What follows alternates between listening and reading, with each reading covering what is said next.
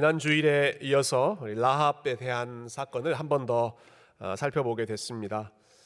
여호수아 2장에 기록되어 있는 라합 이야기는 너무 유명한 이야기여서 우리 많은 분들이 친숙하게 잘 아실 것입니다.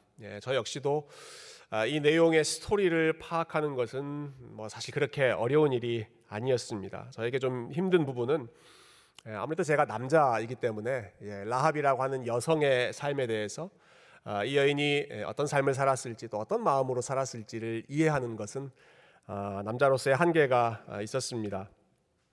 그래서 이 여인의 삶이 어땠을까 좀 생각하던 중에 조금이라도 도움이 될 수 있는 그러한 책이 생각났습니다. 소설가 신경숙 씨가 쓴 엄마를 부탁해라고 하는 작품, 소설을 아마 읽어보신 분들이 많이 계실 거라고 생각합니다. 이 소설은 이제 엄마가 실종된 그 상황에서 자녀들이 엄마를 찾아 나가는 그런 스토리를 전개하고 있는 이야기죠. 근데 잃어버린 엄마를 찾아 나서는 중에 엄마에 대해서 몰랐던 기억, 또 잊어버리고 있었던 그런 기억들을 하나씩 하나씩 역시 그 기억도 찾아 나가게 됩니다. 이 소설에 나오는 엄마는 한국의 많은 어머니들이 그러셨던 것처럼 자기들의 가족을 위해, 자녀를 위해 모든 것을 희생하셨던 그런 분이셨습니다.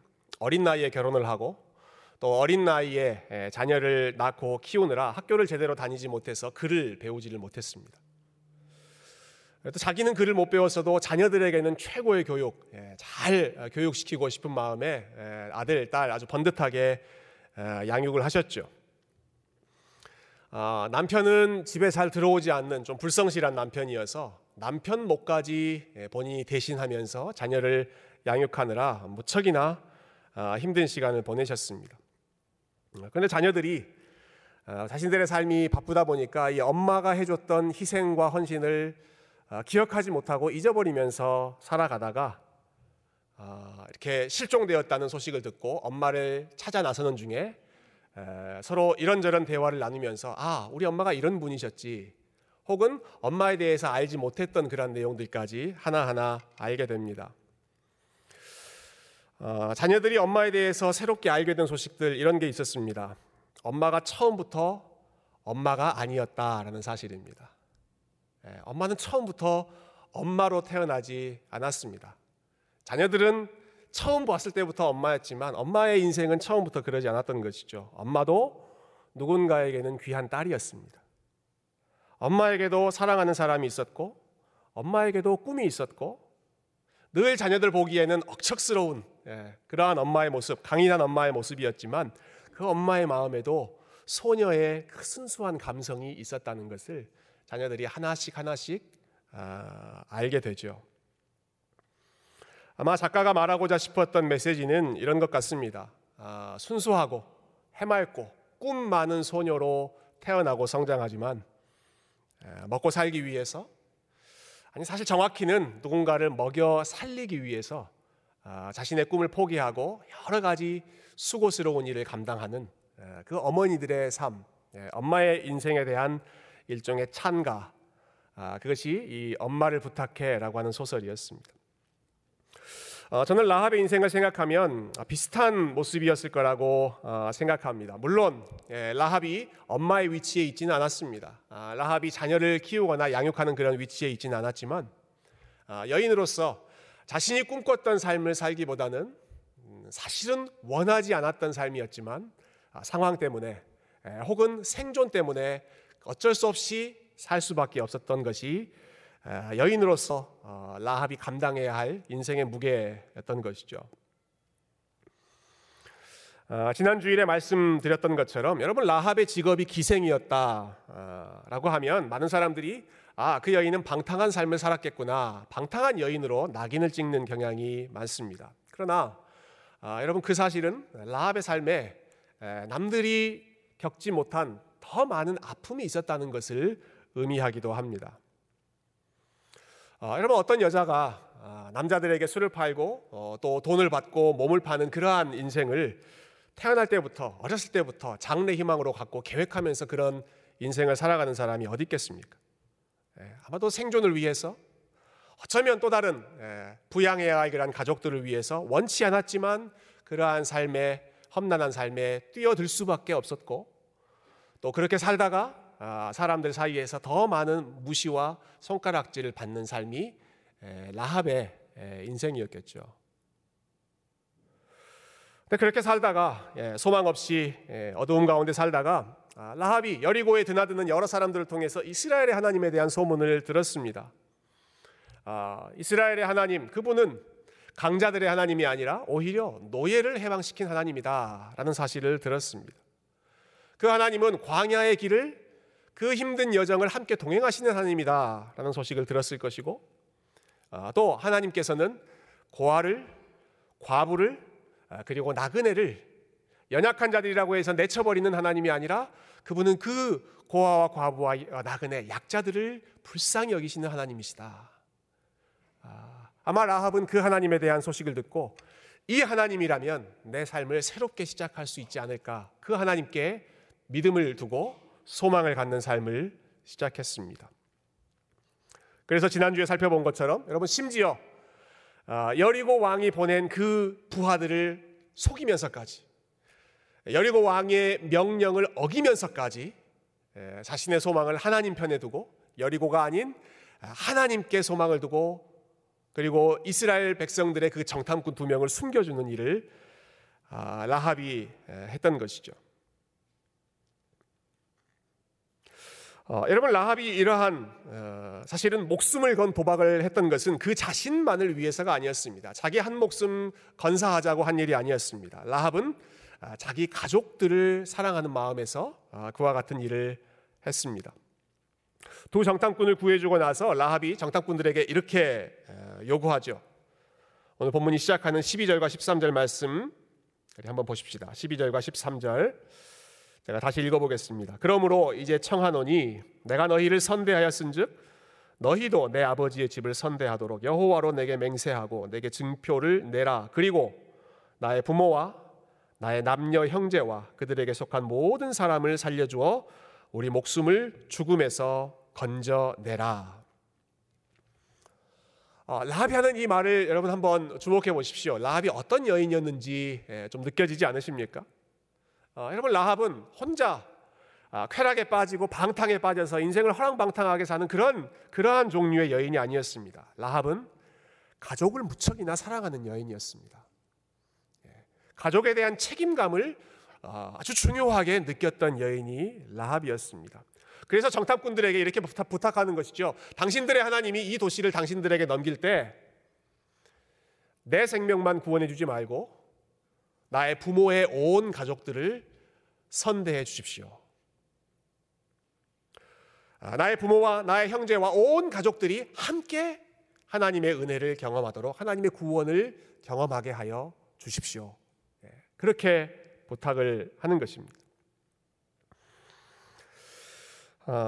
참 흥미로운 부분이 13절에 나오는데요, 라합이 이제 가족들을 하나하나 언급하면서 나의 부모와 또 나의 형제와 또 부모에게 속한 모든 가족들 이렇게 이제 언급하고 있지만, 거기에 보면 이제 뭐 나의 남편이나 나의 자녀나 이러한 가족들은 언급이 되고 있지 않습니다. 아마도 라합이 가지고 있는 그 직업 을 생각해 봤을 때 정상적인 가정을 이룰 수 없는 그러한 삶이었을 가능성이 크고, 어쩌면 어떤 학자들은 이렇게 설명하기도 합니다. 라합의 나이가 무척 어린 나이여서 아직 결혼할 수 없었던, 결혼의 정년기가 아니었던, 그런데 그럼에도 불구하고 어떠한 이유에서든지 이렇게 험난한 세상 가운데 뛰어들 수밖에 없었던 일종의 소녀 가장의 삶이 아니었을까, 그렇게 추측하는 학자들도 있습니다. 어찌됐든 간에 여하튼 간에 분명한 것은 이것이죠. 라합의 마음에 가족들을 향한 사랑이 무척 컸다라는 사실입니다. 그래서 자신의 생명만이 아니라 가족들의 생명까지 다 같이 부탁하는 것이죠. 자, 이 말을 듣고 정탐꾼들이 라합에게 무엇을 약속합니까? 우리 18절에 있는 말씀, 정탐꾼들이 라합에게 들려주는 이야기를 한번 읽어보십시다. 우리 18절 같이 한번 읽어보겠습니다. 시작. 우리가 이 땅에 들어올 때에 우리를 달아내린 창문에 이 붉은 줄을 메고 내 부모와 형제와 내 아버지의 가족을 다 집에 모으라. 아멘. 이제 이 정탐꾼들이요, 라합의 도움을 받아서 그 창문을 통해서 빠져나가면서 이스라엘의 원래의 그 캠프로 돌아가는 그 상황입니다. 아주 긴급한 상황이죠. 그 긴급한 상황에 라합에게 한 가지 약속을 주는 것입니다. 라합 당신의 집이 어디 있는지 우리가 나중에 왔을 때 전쟁통에 혼란 속에 파악하기가 쉽지 않으니까 당신의 집이 어디 있는지를 표시를 해 놓으십시오. 어떻게 표시하라고 하죠?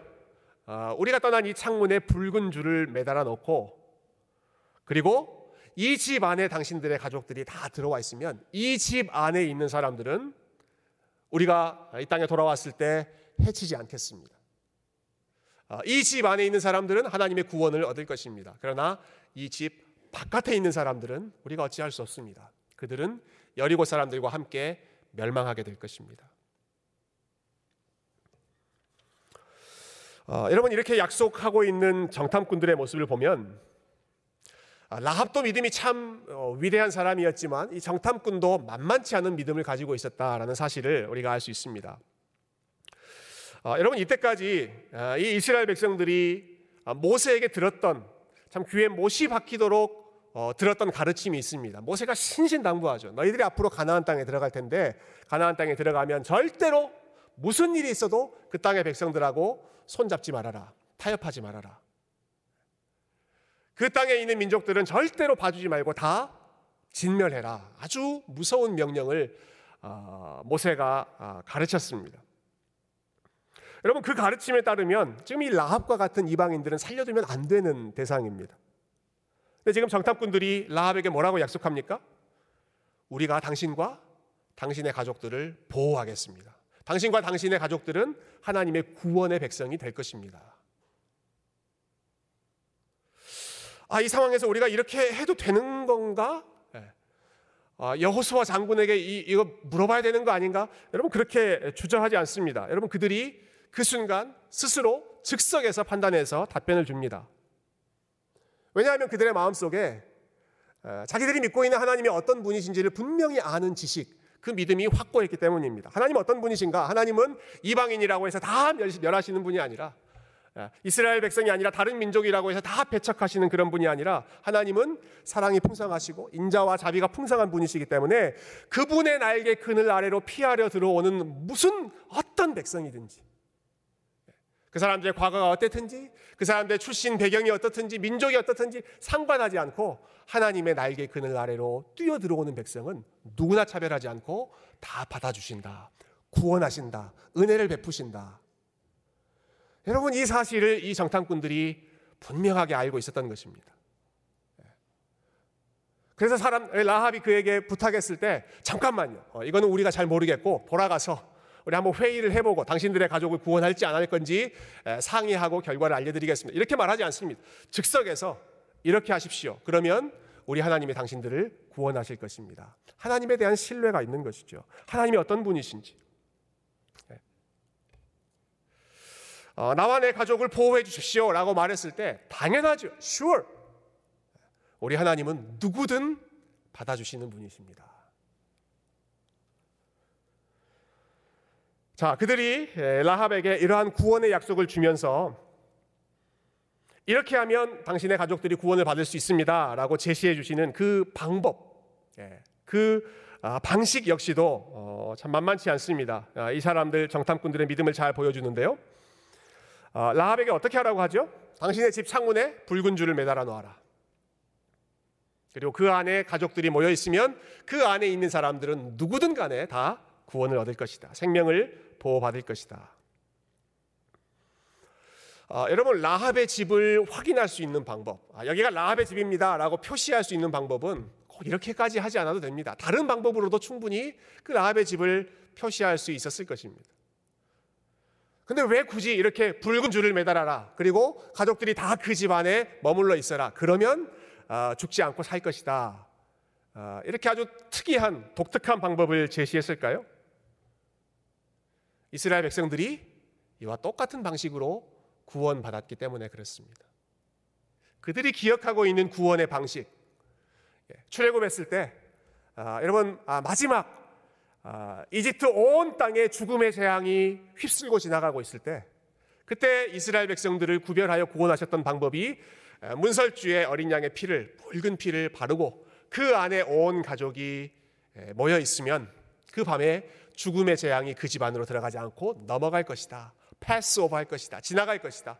그래서 그 절기를 유월절, 지나갔다, 패스 오버라고 부르고 이스라엘 백성들이 그것을 하나님의 구원의 사건으로 셀러브레이트 했죠. 여러분, 이 정탐꾼들의 마음에 그 유월절 구원 사건에 대한 지식이 분명히 있었습니다. 아, 하나님은 이렇게 구원하신다. 그래서 어린 양의 피 이야기는 하지 않지만 붉은 밧줄을 당신의 집 안에 표시해 놓고 그 안에 모여 있으십시오. 죽음의 재앙이 당신의 집을 들어가지 않을 것입니다.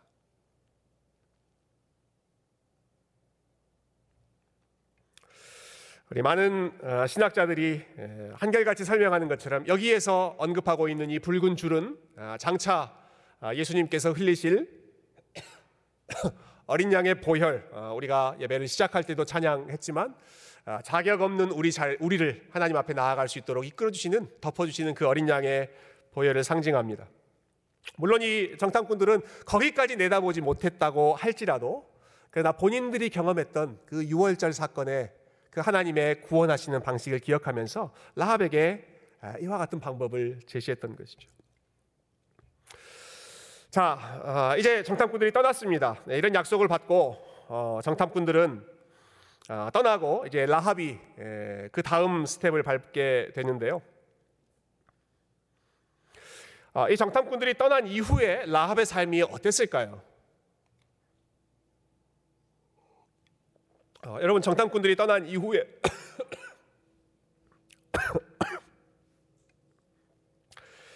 라합의 인생을 생각하면 항상 목이 메입니다. 코로나가 아니고요.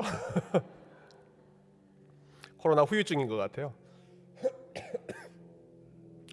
자, 정탐꾼이 떠난 후에 여러분 라합의 삶이 어땠을지 한번 우리 생각해 보십시다. 여러분, 라합이 이전처럼 계속해서 기생으로 살았을까요?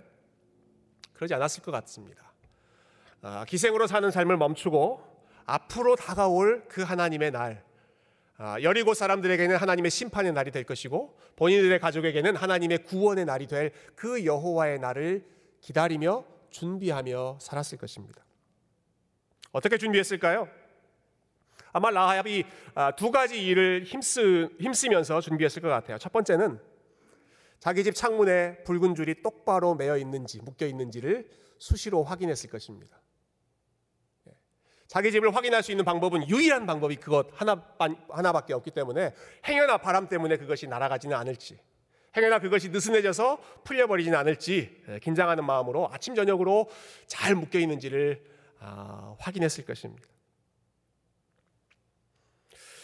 이 장면 생각할 때 떠오르는 노래가 한 곡 있습니다. 이렇게 팝송인데요. 오래전 팝송인데 아마 많은 분들이 아실 것 같아요. 1973년에 발표가 돼서 1973년에 전 세계의 넘버원이었던, 미국에서도 1위, 유럽, 호주 어디서든지 1위였던 그 노래가 있습니다. 제목이 Tie a Yellow Ribbon on the Old Oak Tree 라는 제목입니다.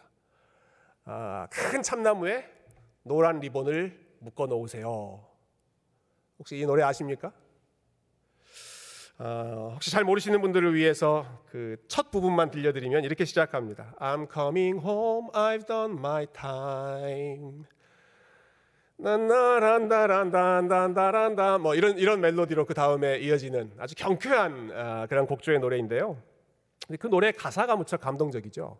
I'm coming home, I've done my time. 나는 집으로 돌아가고 있습니다. 나는 내 시간을 다 채웠습니다. 어떤 사연인가, 교도소에서 3년간 징역 생활을 했던 한 남자가 집으로 돌아가면서 그 복역 생활을 다 마치고 돌아가는 길입니다. 근데 집으로 돌아가기 전에 아내에게 몇 주 전에 편지를 썼습니다. 만약 당신이 나를 용서한다면 우리가 살고 있는 그 집 마을 입구에 있는 큰 참나무에 노란색 리본을 걸어 놓으십시오. 그러면 당신이 나를 용서했고 여전히 당신이 나를 기다리고 나를 사랑한다는 표시로 알고 내가 우리 집으로 들어가겠습니다. 노란색 리본이 없으면 나는 당신이 나를 더 이상 기다리지 않는 것으로 알고 다른 곳으로 가겠습니다 하죠. 버스가 점점 마을에 가까워집니다. 이 남자의 얼굴이 긴장됩니다. 과연 그 참나무에 노란 리본이 있을 것이냐 없을 것이냐. 마침내 마을 입구에 버스가 도착했을 때 이 남자의 눈앞에 펼쳐진 광경이 어떤 모습이었습니까? 그 커다란 나무 전체가 노란색 리본으로 다 뒤덮여 있었습니다. 왜 그랬을까? 아내의 마음이 이런 마음이었던 거죠. 리본 하나만 걸어놓았다가 이거 바람에 날아가 버리면, 이거 못 보고 지나가면 어떻게 할까? 혹시 내가 걸어놓은 그 노란색 리본이 너무 작아서 멀리서 그냥 보다가 잘 안 보여서 지나가 버리면 어떻게 할 것인가? 그러한 노파심에 아예 참나무 전체를 수백 개의 리본으로 뒤덮어버린 것입니다. 멀리서도 한눈에 알아볼 수 있도록. 나는 당신을 기다리고 있습니다. 나는 당신을 용서했습니다. 나는 여전히 당신을 사랑합니다. 여러분, 라합도 그러지 않았을까요? 라합도 이제 노란색이 아니라 빨간색 밧줄을 그 창문에 걸어놓고 먼 발치에서도 이 집이 라합이라고 하는 집을 알 수 있도록, 자신이 그 약속을 붙잡고 여전히 기다리고 있다는 사실을 사람들에게 알려줄 수 있도록 그 붉은 밧줄을 매달아 놓고 수시로 그것을 확인하며 그 날을 기다렸을 것입니다. 이와 동시에 라합이 했던 일, 힘썼던 일 한 가지가 더 있었습니다. 여러분, 라합이 그 붉은 줄을 매달아 놓고 무슨 일을 했을까요? 라합이 무슨 일을 했을까요? 자기 가족들을 최대한 한 명이라도 더 그 집 안으로 불러들이는 것입니다. 그 집 바깥에서는 구원을 얻을 수 없기 때문에 온 힘을 다해서 사람들 연락하고 사람들에게 찾아가고 부모, 형제, 친척들에게 우리가 이 안에 있어야 합니다. 그 소식을 알려주면서 사람들을 불러 모았을 것입니다. 가족들에게 이렇게 말했겠죠. 우리가 살고 있는 이 여리고는 곧 멸망합니다. 빨간 줄이 묶여있는 이 집 안에만 우리가 있어야 합니다. 밖으로 나갔다가는 우리는 다 죽습니다. 라합의 말을 들었을 때 여러분 가족들이 어떻게 반응했을까요? 여러분 가족들이 뭐라고 생각했을까요? 처음에는 뭐 말도 안 되는 이야기를 하는 건가, 여러분 무시하지 않았겠습니까? 여리고 이 도시에는 소망이 없습니다. 우리는 하나님의 약속을 붙잡아야 됩니다. 하나님의 약속 안으로 달려가야 됩니다. 라합이 이렇게 외칠 때마다 도대체 무슨 말도 안 되는 이야기를 하는 것인가? 아니, 라합 얘가 왜 지금 제정신인가? 왜 정신이 이렇게 나갔는가? 그러면 라합의 이야기를 잘 들으려고 하지 않았을 것입니다. 귀 기울이려고 하지 않았을 것입니다. 그래도 라합은 계속해서 외쳤습니다. 포기하지 않고 계속해서 사람들에게 이 소식을 알렸습니다. 그 결과가 어떻게 되었는지 우리 여호수아 뒷장에, 여호수아 6장에 있는 말씀을 통해서 한번 확인해 봤으면 좋겠습니다. 여호수아 6장 23절에 앞에 스크린에 나와 있는 말씀인데요. 모든 사건이 결말에 해당하는 부분을 한번 같이 읽어보십시다. 23절 같이 읽어볼까요? 시작. 정탐한 젊은이들이 들어가서 그의 형제와 그에게 속한 모든 것을 이끌어내고 또 그의 친족도 다 이끌어내어 그들을 이스라엘의 진영 밖에 두고. 자, 정탐꾼들이 다시 돌아왔을 때 누구를 발견합니까? 그 집 안에 라합이 있다는 것을 발견합니다. 라합의 부모가 있는 것을 발견합니다. 라합의 형제가 있는 것을 발견합니다. 그 가족들이, 많은 사람들이 그 안에서 기다리고 있다는 사실을 발견합니다. 그리고 그 사람들을 구별해서 당신네들은 안전한 곳으로 옮기십시오. 라합이 전했던 복음의 메시지가, 가족들에게 줄기차게 외쳤던 그 소식이 헛되이 끝나지 않고 아름다운 열매로 맺혔다. 라합 한 사람을 통해서 온 가족이 하나님의 백성, 구원의 반열에 올랐다라는 사실을 여러분 여호수아 말씀이 너무너무 아름답게 저와 여러분에게 들려주고 있습니다. 이 온 가족을 구원했던 라합이 어떤 사람이었는지 우리 다시 한번 기억하면 좋겠습니다. 여러분, 라합이 어떤 사람이었는가? 어떤 사람이 온 가족을 구원했는가? 여러분, 라합은 사람들이 천하게 여겼던 사람입니다. 사람들이 손가락질했던 사람입니다. 그의 삶에 대해서 사람들이 존경하는 그러한 위치에 있는 사람이 아니었습니다. 제가 지난주에 라합은 아마 하나님의 자녀가 되기에 가장 거리가 먼 자격이 부족한 사람이었을 것이다 말씀드렸죠. 마찬가지입니다. 오늘 본문의 내용과 연결해 본다면 라합은 사람들을 향해서 하나님을 믿으십시오, 하나님께만 구원이 있습니다, 하나님께만 달려가야 우리가 살 수 있습니다, 이 말을 하기에 가장 자격이 안 된다고 생각하는 사람이었을 것입니다. 누가 기생이 말하는 그 메시지에 귀를 기울이겠습니까? 기생이었던 라합이 그러한 일을 이야기를 한다면 사람들이 뭐라고 이야기하겠습니까? 영화의 대사처럼 너나 잘하세요 그랬겠죠. 그러나 아랑곳하지 않습니다. 계속해서 본인의 과거가 어땠든지 본인의 사회적인 지위가 어땠든지 상관하지 않고 하나님께 받은 은혜를 사람들에게 나누고 끝끝내는 하나님께서 그 라합을 통하여서 온 가족을 구원하시는 아름다운 역사를 나타내셨습니다. 여러분, 우리는 하나님에 대한 그 소식을 전할 때, 그리고 하나님의 일을 할 때, 하나님의 영광을 드러내려고 할 때, 그래도 내 삶이 어느 정도 위치에는 있어야지, 그래도 내 삶이 사람들로부터 존경받을 수 있는, 내가 이렇게 합시다 라고 이야기하면 사람들이 신뢰할 수 있는, 그 정도 말에 힘이 있는 그러한 삶을 살아야지, 그 정도 위치에 있어야지, 그러한 마음으로 생각할 때가 많이 있습니다. 그러나 하나님께서 구원하시는 역사가 어떻게 진행됐는지를 보십시오. 여러분, 하나님은 기생이 전한 복음을 통하여 온 가족을 구원하셨습니다. 여리고 지역에서 가장 잘 나가는 사람을 선택해서 구원하지 않으셨습니다. 하나님을 믿었더니 내가 이렇게 성공했습니다, 이렇게 잘 됐습니다, 자신의 성공 사례를 내세우면서 복음을 전하는 그러한 위치에 있는 사람을 사용하지 않으셨습니다. 나는 한갓 기생에 불과하지만, 나는 한갓 연약한 한 여인에 불과하지만, 내 삶은 누가 보더라도 자랑스럽지 않은 지극히 볼품없는 그러한 삶을 살았지만, 그러나 하나님은 나와 같은 죄인을 사랑하시고 나와 같이 실패한 인생도 용서하시고, 하나님은 나에게도 기회를 주시고 은혜를 주시고, 하나님은 여전히 나와 같은 사람을 사용하십니다. 여러분, 라합이 전했던 메시지는 기독교 복음이 무엇인지를 가장 분명하게 보여줍니다. 기독교의 복음이 무엇인가? 예수님 믿었더니, 하나님 믿었더니 내가 이런 분야, 이런 부분에서 잘 나가게 되었다, 성공했다. 여러분, 그러한 성공 사례를 이야기하려면 여러분 여리고 왕을 하나님께서 선택하시든가, 아니면 하나님께서 바로 왕을 통해서, 여러분 이집트에서 당시 제일 잘 나갔던 사람 바로 왕 아닙니까? 바로 왕을 선택해서 우리 하나님은 이렇게 멋있는 분이다 라고 선포하시는 것이 맞지 않겠습니까? 근데 하나님 그렇게 하지 않으십니다.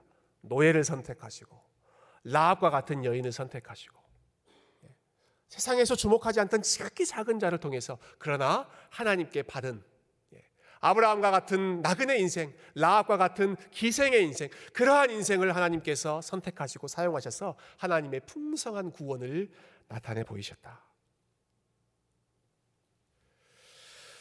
가장 연약하고 가장 작은 자를 통하여 큰 일을 이루시고 한 가정 전체를 구원하시는 이 하나님의 구원의 역사, 이 하나님의 구원의 사역에 저와 여러분의 인생이 아름답게 쓰임받을 수 있기를 주님의 이름으로 축원드립니다. 말씀을 정리하고 싶은데요, 제가 2주 전에, 아마 여러분들도 마찬가지죠, 금요 집회 때 저희가 요즘에 가스펠 프로젝트 이 내용을 같이 나누면서 노아의 홍수에 대해서 함께 배웠습니다. 너무 잘 아는 이야기죠. 노아의 방주를 통해 그 가족 전체를 구원하셨던 사건입니다. 그 말씀을 듣고 기도하던 중에 문득 두 가지 종류의 배가 생각이 났습니다. 노아의 방주와 같은 배가 있을 것이고, 다른 한편으로는 크루즈와 같은 배가 있겠다라는 생각이 들었습니다. 두 가지 배의 삶, 또 두 가지 배가 어떤 일을 하는지 좀 생각해 보았습니다. 여러분, 방주의 배, 방주는 멋있는 배가 아닙니다. 방주는 재밌는 배가 아닙니다. 여러분, 방주는 화려하고 그렇게 폼나는 배가 아닙니다. 방주는 무척이나 지루하고 수고스러운 배입니다. 그 방주를 짓기까지 노아와 그 가족들이 얼마나 긴 시간을 인내하면서 또 하나님 앞에 순종했는지 모릅니다. 홍수가 있을 때 그 방주 안에 갇혀서 그 가족들이 어떤 삶을 살았을지, 얼마나 답답한 인생, 바깥에 무슨 일이 일어난지도 알지 못하고 그냥 하늘만 쳐다보는 얼마나 지루한 인생이었겠습니까? 크루즈는 어떤가요? 혹시 크루즈 여행 해보신 분 계십니까? 저도 아직 안 해봤습니다만은 크루즈 여행 누가 경험하지 않아도 잘 아는 내용이죠. 광고하는 내용들을 보면 너무너무 멋있는 all inclusive, 그 안에 다 들어있습니다. 노는 것도 들어있고 먹는 것도 들어있고 잠자는 것도 들어있고 그냥 가만히 있으면 모든 사람들이 서빙해주는 가장 편안하고 안락한 그러한 삶이 크루즈의 인생이죠. 내 삶은 과연 방주와 같은 삶일까? 아니면 크루즈와 같은 삶일까? 우리 새교회의 모습은 하나님 보시기에 방주의 역할을 하는 교회의 모습일까? 아니면 크루즈의 역할을 하는 모습일까? 열심히 기도하고 열심히 참고 열심히 섬기고 어떻게든 하나님의 뜻에 순종하려고 애쓰고 어떻게든 그 배 안으로 사람들을 끌어들이려고 애쓰는 방주와 같은 삶일까? 아니면 편안하고 폼나게 사람들이 해주는 여러 가지 서비스를 받으면서 안락하게 살아가는 그런 럭셔리한 크루즈의 삶일까? 여러분, 방주를 타고 싶으십니까? 크루즈를 타고 싶으십니까? 당연히 크루즈죠. 여러분, 당연히 우리의 마음속에는 크루즈를 타고 싶은 마음이 있죠. 여러분, 하나님께서는 우리의 인생의 배가 방주가 되기를 원하실까요? 크루즈가 되기를 원하실까요? 여러분, 우리 교회가 어떤 배의 역할을 하기를 하나님께서 원하실까요? 방주처럼 생명을 살리는 그러한 역할을 하기를 원하실까요? 아니면 크루즈처럼 사람들에게 재미있는 서비스를 제공하고 엔터테인먼트를 제공하는 그러한 교회, 그러한 삶이 되기를 원하실까요? 사랑하는 성도 여러분, 하나님께서 저와 여러분을 라합의 삶으로 그리고 노아의 방주의 삶으로 부르고 계신 줄 믿습니다. 저와 여러분을 통하여 우리의 가족들이 하나님을 알게 되고, 우리 교회를 통하여 하나님의 인자하심과 하나님의 공의로우심과 하나님의 선하심과 하나님의 위대하심을 알지 못하던 사람들이 하나님을 알게 되는 일에, 우리 하나님은 라합과 같이 연약한 인생을 통해서도 온 세상을 구원하실 수 있는 은혜의 하나님이시고, 참 사람들이 존경하지 않는 그러한 볼품없는 인생이라고 하더라도 하나님의 손에 쓰임받으면, 하나님의 손에 붙잡힘받으면 놀라운 일, 구원의 역사를 이루어낼 수 있다는 이 아름다운 사실을 여러분 기억하시고, 포기했던 가족들을 위한 기도를 여러분 다시 시작하시기 바랍니다. 여러분의 가족들이 믿음 안에 함께 있는지 확인하시기 바랍니다. 여러분의 자녀들이 믿음의 길을 걷고 있는지 체크하시고, 그들을 위해서 기도하시고, 여러분 그들을 사랑하는 마음으로 다시 하나님께로 돌아오기를 힘쓰시고, 그리하여서 저와 여러분의 모습이 비록 라합처럼 볼품없는 흠이 많은 모습이라고 하더라도 기생 한 사람을 통해서 가족 전체가 구원을 얻었던 이러한 아름다운 역사가 우리 새교회 모든 성도님들의 삶에, 이 시간 함께 예배드리는 저와 여러분의 삶에 풍성한 열매로 맺힐 수 있기를 주님의 이름으로 축원드립니다.